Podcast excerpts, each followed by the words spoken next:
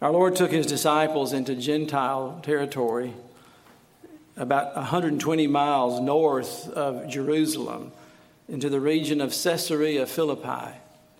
This had been the center of ancient Baal worship. You'll remember in the Old Testament, the Greek god Pan had a shrine there, or several shrines there. And not to be outdone, Herod the Great built a temple in Caesarea Philippi in honor of Augustus Caesar.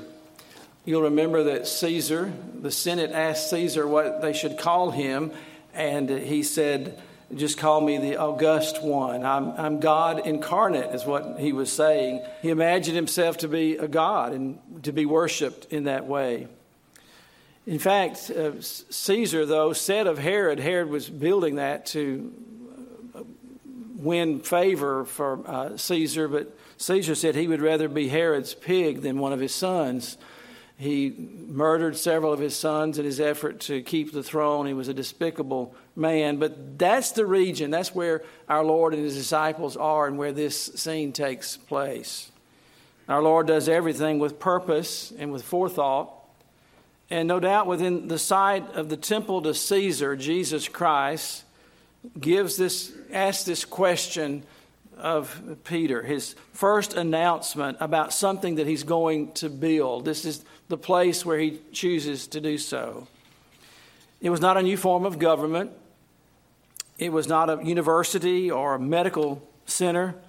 He was not about to establish a new philosophy. He was not about to set up a literal earthly kingdom at this point. His disciples fully expected that. They uh, fancied themselves as being leaders in that kingdom. Remember their arguments about who would sit on his right hand and his left hand and their favor. And so they were fully expecting him to do just that. They were expecting elevated positions in that kingdom, but that's not what is about to happen. In this highly religious, idolatrous, pagan location, our Lord asked a piercing question to his disciples, and it is this whom do men say that I am? What are the people saying about me? Who do they say that I am? Now, this is a test. Our Lord is not asking a question for himself. It really doesn't matter what the masses are saying about him. He's omniscient. He knows all things. He knows what he's going to do. But this question, as every question from the Lord, is very uh, uh, chosen, is very pointed, and it is for his disciples. This is a test. You might say the disciples' final examination, given after years of extensive, you know, in person observation of the Lord's ministry and his miracles and his words. They had lived with him, they had seen him at work. They, he's just fed the thousands before this uh, portion of Scripture and viewing miracles firsthand, the raising of the dead, the, the healing of the lepers. And so, in light of all of that, he asked this piercing question. Now, I'll tell you this morning, it is the ultimate test every human being must face. Whether they realize it or not, they must face and answer this question. The question must be answered from the heart and with a willing, loving mind and submission and it's the most important question ever asked and that you'll ever answer. Eternity depends upon it. Jesus had plainly revealed to them that he was the Son of God, the second member of the Godhead. He's made no qualms about that. He had just, as I've mentioned, fed thousands of people that a miracle, a creative miracle, no one could do that kind of thing. And he clearly claimed to be the Son of God. He said back in Matthew 11, verse 27, All things are delivered unto me of my Father. And no man knoweth the Son but the Father, neither, knoweth any man the Father save the Son, and he to whomsoever the Son will reveal him. Come unto me, all ye that labor and are heavy laden, and I will give you rest. Take my yoke upon you. Learn of me, for I am meek and lowly of heart, and ye shall find rest unto your souls. For my yoke is easy compared to that burden that you're carrying, the yoke of in the burden of sin. My yoke is easy and my burden is light. when we compare Scripture with Scripture, as we must do when we study the Word of God, that prior to this question, here he had spent time in prayer. The Bible tells us in Luke's account, in Luke 9, verse 18, it came to pass as he was alone praying. His disciples were with him, so they're, they're party to this. They're witnessing Jesus praying and pouring out his heart before his Father. And then when he ends this season of prayer, he asks them, saying, Whom say the people that I am? The question had no doubt heard by his disciples alone. And, and even though he asked about what people think, it's a very personal and private question.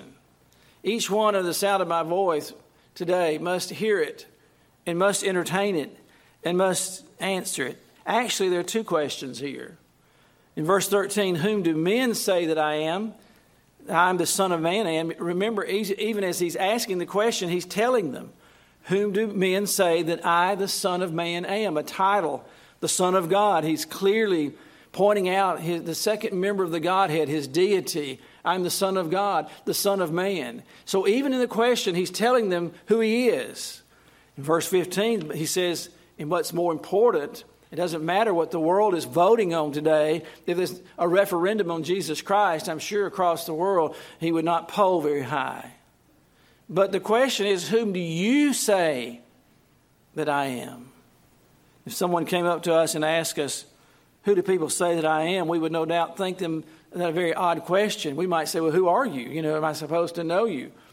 You know, some people have that attitude, don't you know who I am? But in regards to Jesus Christ, a right confession of Him, of who He is, is basic to salvation.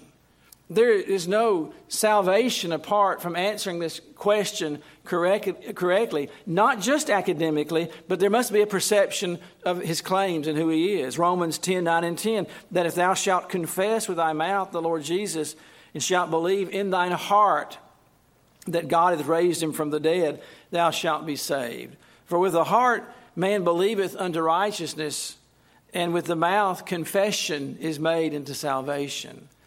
Now, true, this is not just words, but this confession that comes from a belief, a persuasion of the heart of who he is, is absolutely necessary. One thing you'll see when you read the New Testament is that you cannot be neutral concerning who Jesus Christ is. Many people try to do that. They read the gospel records and, and say he's an admirable man, a wonderful teacher. Some of the greatest thinkers and philosophers, even atheists who've ever lived, have said very complimentary things about Jesus Christ. I read a list of them as I was preparing. But that really doesn't matter, does it? Who people say that he is. 1 John 2, verse 18 Little children, it is the last time. I want you to know this morning that we are in the last days. The last days started when Jesus Christ ascended into heaven. After, all, after that, everything is the last days. But the one thing is for sure, we're closer to his coming than any generation has ever been before. And the church age is called the last days. It is the period of time where Christ is completing his church. He tells us here, I will build his church and during this age, this age of grace, some refer to it, these latter days, Christ is bringing together his bride. Now, little children, it is the last time. And as you have heard that Antichrist shall come, and even now there are many Antichrists, whereby we know that it is the last time. And as the latter days come, more and more will claim for themselves such powers they will claim to be Jesus and they'll have followings. We're going to see that more and more. They went out from us, but they were not of us, these antichrists, for if they had been with us, they would no doubt have continued with us. But they went out that they might be manifest, shown that they were not all of us. But ye have an unction from the Holy One, and ye know all things. I have not written unto you because you know not the truth, but because you know it and that no uh, lie is of the truth. Who is a liar but he that denieth that Jesus is the Christ? He is Antichrist that denieth the Father and the Son. Whosoever denieth the Son, the same hath not the Father, but he that acknowledgeth the Son hath the Father also. And then in 1 John 4, beloved, believe not every spirit. These antichrists with miraculous powers. Believe not every spirit, but try them. How would you do that? How would you prove or try the spirits? There's one standard and one standard alone. No prophet, no one who's of Christ is going to contradict a word of this book. So you try them by what standard? The Word of God. Well, you must know it to be able to try it. Satan is a great deceiver. He deceives the masses. Most people function on their feelings and what they think they see. I'm amazed at what people receive as truth. And in this day of computer generated stuff, we're inundated with it every day. And I'm sure that you, you'll see things and you think, and my children laugh at me. I'll send it to them and say, Is this real or is this fake? I don't believe this is real. Doubt everything. Try the spirits. Now, we may not can discern whether something's computer generated or artificial intelligence or whatever, but this we know. In the realm of the spirit, there's one standard, and the child of God has no reason to be wrong whatsoever. We have the Word of God. Try the spirits whether they're of God, because many false prophets are going out into the world. Hereby know you the Spirit of God. Every spirit that confesseth Jesus Christ is come in the flesh is of God. And every spirit that confesseth not that Jesus Christ is come in the flesh is not of God. And this is that spirit of Antichrist, whereof ye have heard that it should come, and even now already is in the world. Now, John was writing, remember, he'll be soon on the Isle of Patmos, the last of the apostles. He's in his 90s. He's seen them come and go. And he lives in a day of emperor worship. Once a year, images of Nero would be paraded through all the provinces of Rome, down through the center of the streets. And people would come out of their houses and out of their businesses and bow and say, Caesar is Lord. And all who would not, at the point of a burly Roman soldier's sword, would be beheaded or killed in the street for not saying, he's not just saying that anybody who academically says, Oh, yes, I believe Jesus is Lord. These are people with a sword at their throat. No one is going to say that Jesus is Lord who does not convince that he's Lord if a sword is at their throat or a gun is at their head. It is the standard, it is the basis of all things that we believe. Jesus' person, we speak of the person and work of Jesus Christ. His person is who he is, who he claims to be, who he's proved himself to be. His work, what he did, and the two cannot be separated. His work cannot be separated from his person. It is his person that heals the thousands, that feeds the thousands, that raises the dead. He is God, and only God can do these things. The reason for those miracles is to prove and to silence the doubters that he indeed was and is the Son of God. He did the, the miracles that he performed and his great substitutionary work on our behalf, living a sinless life fulfilling the law of God in every detail, in thought, intent, and in uh, action, and fulfilling it and dying in our place. Now, truly, the religious leaders of his day and of ours were confused and are confused about who Jesus is. In John 10, verse 19, there was a division, therefore, again among the Jews for these sayings. He, by the way, had just declared, No man takes his life, my life from me I lay it down of myself and I will take it up again. Again, only God can do that. No one can lay down their life and then rise again of their own will. But Jesus said, I'm going to do that. And so he's saying, I'm God, and I'm going to show you that. The greatest proof is that I will lay down my life willingly and I will take it up again. In fact, Jesus dismissed his spirit at the very second that he commanded it to. No one can do that. Into thy hands I commend my spirit. He laid his life down exactly at the appointed hour that the triune Godhead had determined in eternity past. And, praise his name, on the third day he took it up again. Many of them said, He hath a devil. He's crazy. He's possessed. Why hear ye him? Others said, These are not the words of him that hath a devil. Can a devil open the eyes of the blind? So you see, even in that crowd, there were divided opinions. None of them, none of their religious leaders could open the eyes of the blind people. So they're saying no devil can do that kind of thing. And they were forced to make a decision about who Jesus is. Jesus presses his disciples personally and individually, and he's doing so just now. Wherever the gospel of Jesus Christ is preached, the pressure comes from the Holy Spirit to the heart of the hearers that this is the Christ. Wherever his gospel is preached, this pressing question goes out Who do you say that he is?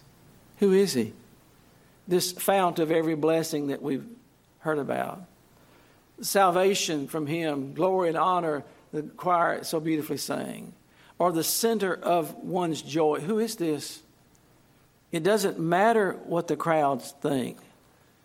It doesn't matter what your peers deem him to be. It doesn't matter what your family thinks of him. Who do you think Jesus is? Who do you say that he is? What do you think of Jesus? Who is he? What about his claims? What about his miracles? And what about his claims on you? If any man will come after me, let him take up his cross and deny himself daily and follow me. The command of the gospel. The gospel comes as a command from the King of Kings and Lord of Lords. Repent and believe the gospel. That is a universal command to God's creation. If He is the Christ, He is to be absolutely submitted to and to be followed implicitly. You cannot be neutral to Jesus Christ. Please, if you're here today with that idea, would you take it and banish the idea? You may walk away from here not believing on Jesus Christ, but that is a decision. You have already made your decision. If you've not believed on Him for salvation and received Him for who He is, you've already decided against Him. You're not neutral. You're either saved or lost. You're not almost saved or not almost lost. You're one or the other. Someone has said to be almost persuaded is to be almost saved, but to be almost saved is to be forever lost. And some people come so near, they sit on church pews, they weep at gospel songs, they're moved by messages, and yet they fancy themselves to be remaining neutral as to who Jesus Christ is. You cannot be neutral. And you cannot follow him with lip service alone. So many try to do that. Oh, they're Sunday Christians.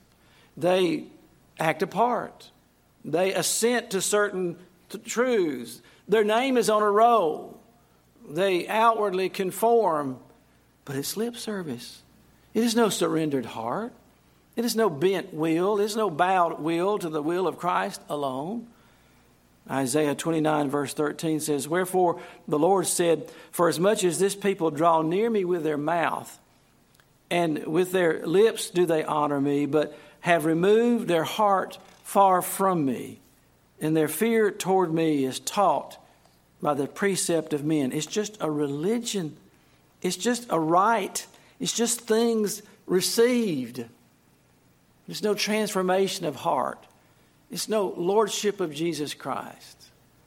Jesus requires more than lip service or head nodding or fond feelings for. Peter answers correctly, and his great confession rings out through the ages. This man is the Christ. You're the Christ. I can see Peter, can't you? Impulsive Peter. He says, You're the Christ, the Son of the living God. Thus, he's saying, You are the only Savior and Lord. Now, later, Peter did not come to this conclusion by personal investigation. You'll remember that Peter wasn't seeking for a Messiah when Jesus called him away from his fishing business and commanded him to follow him. Peter wasn't longing for a new vocation. He wasn't longing for a new adventure. He wasn't looking for the Messiah he was commanded by, he met Christ on that day, and Christ commanded him to follow him. His result is not the result of scientific method or of historical archaeological search. There are those who depend upon those things. If you could just find the Ark of the Covenant or the, the cross, or they go on and on about something that would, you know, finalize their belief in Christ. That's not what Peter had done. This settled and wholehearted response was a result of the Holy Spirit revealing it to him. And that's exactly what the Lord says. You're blessed, Peter. Blessed are you, Simon Barjona, for flesh and blood hath not revealed it unto you. You didn't learn it in a class. You didn't learn it in a laboratory. You were not on an archaeological dig. But flesh and blood hath not revealed it to thee, but by my Father which is in heaven. And so I will tell you this morning this revelation must be a revelation by the Spirit of God Himself. This was a gracious revelation from God. Oh, the grace of God that points us to the Savior, that shows us and crushes us with our sin and shows us the remedy for it, the Savior who alone can remove it. Now, the proud Pharisees and the other religious leaders remained largely blinded to this knowledge. They had the academic propensity, they had the prophetic knowledge. It's not that they didn't know stuff, lots of it. They could quote volumes of scripture. No doubt all of them could tell you the messianic promises, the messianic psalms. They could quote Isaiah's 53rd chapter. They were well versed, but this knowledge that Jesus was the Christ was largely withheld from the religious leaders of the day. A fisherman, a tax collector, a woman at the well, a woman saved out of great, gross immorality, the man at the pool of Bethesda. We could go on and on. Simeon, Zechariah, Joseph, Mary. These are not the religious leaders they're not the well schooled. Spiritual truth cannot be understood academically. Now, please be careful. We have a mind. That mind must be informed. We need to read and study hard things and to comprehend them. But the Bible tells us in 1 Corinthians 2, verse 10, but God hath revealed them to us, the deep things of God. He's revealed them to us how? By His Spirit. For the Spirit searches all things, yea, the deep things of God. Now, we've received not the Spirit of this world, but the Spirit which is of God, that we might know the things freely given to us of God, which things also we speak, not in words which man's wisdom teacheth, but in which the Holy Ghost teacheth. How? Comparing Scripture with Scripture comparing spiritual with spiritual. But the natural man, the unsaved man, the one born in their sins and may have much religion and much morality, but the natural man does not receive the things of the Spirit of God. The unsaved cannot. They may know Bible facts, Bible doctrine, may teach in a seminary. But apart from a heart work of the Holy Spirit of God, they will never be able to say from the heart that Jesus Christ is the Christ, his Lord. The natural man receives not the things of the Spirit of God, they are foolishness to him. Doesn't make sense. Neither can he know them because they are spiritually discerned. I'm very well aware of that fact. When I stand behind this place week after week and open to you the Word of God, I realize I might as well be preaching at Elmwood Cemetery to dry bones if the Holy Spirit of God does not put flesh, spiritual flesh, in ears to hear and eyes to see. Our Lord acknowledged himself to be the Son of God. Whether you believe him to be that or not, please may I tell you that Jesus Christ said he was the Son of God. John 5 23, that all men should honor the Son even as they honor the Father. He that honoreth not the Son honoreth not the Father which hath sent him. Very clear. Not hard to understand, is it? John 8 42, Jesus said, If God were your Father, remember they boasted when Jesus presented his claims. Oh, we're of Abraham's seed. We're okay. We're saved. We're Jews. We got it. God is our Father. He says, If God were your Father, you would love me. For I proceed forth and came from God. Neither came I of myself, but He sent me. John 10, verse 30 I and my Father are one. Jesus went so far as to say, If you've seen me, you know what God looks like. I and my Father, if you've seen me, you've seen the Father. Oh, what a gracious display. If we only had creation, we would see an angry God, we would think. Storms and famine and glorious things and horrible things in creation, yet they do declare the glory of God, but we wouldn't get an adequate picture of God, would we, from creation alone? Oh, even the fool would have to say there's a God by looking at the majesty and the wonder of creation, and yet that's not enough to save. And then the law was given to show us that God's perfection and our sinfulness, but oh, praise His name, the Word became flesh and tabernacled among us so that we could behold his glory as of the only begotten of the Father, full of grace and truth. John 10 37, if I do not the works of my Father, believe me not. But if I do, though you believe me not, though you believe not me, believe the Father that you may know I believe, and believe that the Father is in me and I in him. There are many, many other verses. That's just a sampling of his co equality with the God the Father and the Spirit. Now, the next verse has caused some concern, some questions for people, and we need to deal with it, along with the great confession of Peter. He says, Blessed in verse 17, blessed are you, Simon Barjona. Flesh and blood has not revealed this unto you, but my Father which is in heaven. This revelation of God. And I say unto thee, Thou art Peter and upon this rock I will build my church, and the gates of hell shall not prevail against it. The imagery of rocks is often used in the Old Testament in thought and description, and often in describing God and His strength and His power, His might. Deuteronomy 32 4 is a symbol of God. He is the rock, His work is perfect. Psalm 18, verse 2 The Lord is my rock and my fortress ancient fortresses were often built in and among the rocks to make them less accessible. And the safety of our God. Psalm 18:31 For who is God save the Lord or who is a rock save our God. In the Greek there are two different words used in this verse. You are Peter, the Greek word for Peter, Petros, a stone, and then he says, Upon this rock, you're Peter, Petros, a stone, and upon this rock, Petra, large, huge, a boulder, I will build my church.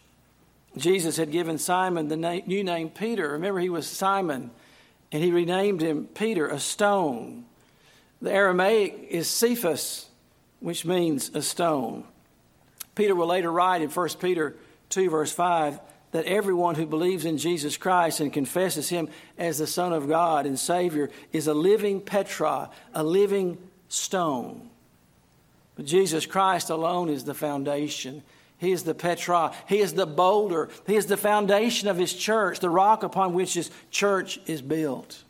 Oh, the glorious church of Christ. Think about it this morning. All across this globe, there are people gathered in meetings just like this. From the rising of the sun to the going down thereof, the glories of our God and King and our great Savior will be preached and explained and lauded and sung and gloried in. Oh, can you explain that? How can you explain that? All across the earth, the church of Christ is alive. Some are meeting in hiding, some are meeting in perilous places and under duress. And yet, the church of Christ is alive and strong, built upon the boulder, the rock of Christ, of who He is. We read in our opening call to worship an Old Testament prophet in Psalm 118, verse 22 the stone which the builders refused He came into his own and they refused, received him not. The stone which the builders refused has become the headstone of the corner, the most prominent one in the ancient building. Isaiah 28, verse 16 Behold, I lay in Zion for a foundation a stone, a tried stone, a precious cornerstone, a sure foundation. Speaking of none other than Jesus Christ, our Lord. And Jesus said this of himself, interpreting those Old Testament prophets, as did the apostles in Acts 4, verse uh, 10. And Jesus said unto them, did you ever, never read in the scriptures the stone which the builders rejected, the same is the become the head of the corner? This is the Lord's doing. It is marvelous in our eyes. He quotes verbatim Psalm 118, saying, This is speaking of me. Paul also stated that the foundation for the church is Jesus Christ. This foundation was built upon by the apostles and the prophets as they preached the gospel of Jesus Christ, and it's being laid upon today as the gospel goes forth and as hearts are open to receive the Lord as Savior. The church is not built on a human being. If it were, it would have a, a, shaky foundation, wouldn't it? Can you think of any human being you'd want the church to be built upon? It's built upon Christ Himself, not on man. God would not build His church on frail humanity. Who could hold it up? The best of us are still just men at our very best. My hope is built on nothing less than Jesus' blood and righteousness. I dare not trust the sweetest frame, but wholly lean on Jesus' name. Folks, my soul is leaning upon that this morning, and yours is too, if you ever hope to awake in heaven. He's our rock, our Savior. And this is what Christ is doing today. No matter who's in the White House or in the Supreme Court or in Parliament or who's the richest man on earth, all of that is inconsequential to the fact of Jesus Christ's declaration I will build my church. Whose is it? It's His. We bow in humble praise and awe at our great Savior. He's the head of the church, it is His church. Oh, He declares, I'm going to do this. Do you think that all the demons of hell could thwart Christ from building His church? What government could outlaw it? And let me ask you, has any government been successful in doing so? The church is thriving most where it's most outlawed today. Praise be his name. I will build my church. It is his church that he's building. And I want to remind you, child of God, He will complete it. He's the preserver of the church. The gates of hell will not prevail against it. The old spiritual says, In that great getting up morning, fare you well, fare you well. In that great getting up morning, fare you well. Preacher, fold your Bible, fare you well, fare you well. In that great getting up morning, fare you well, fare you well. For the last soul's been converted. Fare you well, fare you well. In that great getting up morning. I know not the hour, but someone will be preaching somewhere. The old, old story how a Savior came from glory and died in our place. And the last sinner will believe on the Lord Jesus Christ. And the Father will say to the Son, Go and get my bride. Praise be to the triune God. Lord, we praise you. We worship you. We adore the great God and our Savior, the Lord Jesus Christ. And Lord, as you've said, I've come to do one thing to build my church. May we be a part of it. May we be active in it. Lord, there's no perfect gathering of believers on earth today, but we have a perfect Savior and His word has been given to us is perfect. Oh Lord, build your church, and if there's anyone under the sound of my voice who is not submitted to you in salvation, believing on you, would you come to him just now? Tell him your need for the Savior. receive him. To as many as received him, to them gave he the power to become the sons of God. Oh Lord, we rejoice that you've called us to the kingdom for such a time as this. Would you complete the work that you've started? Would you do your work here at Glen Iris, Lord? Revive us and use us until you call us home, we pray. In Jesus' name, amen.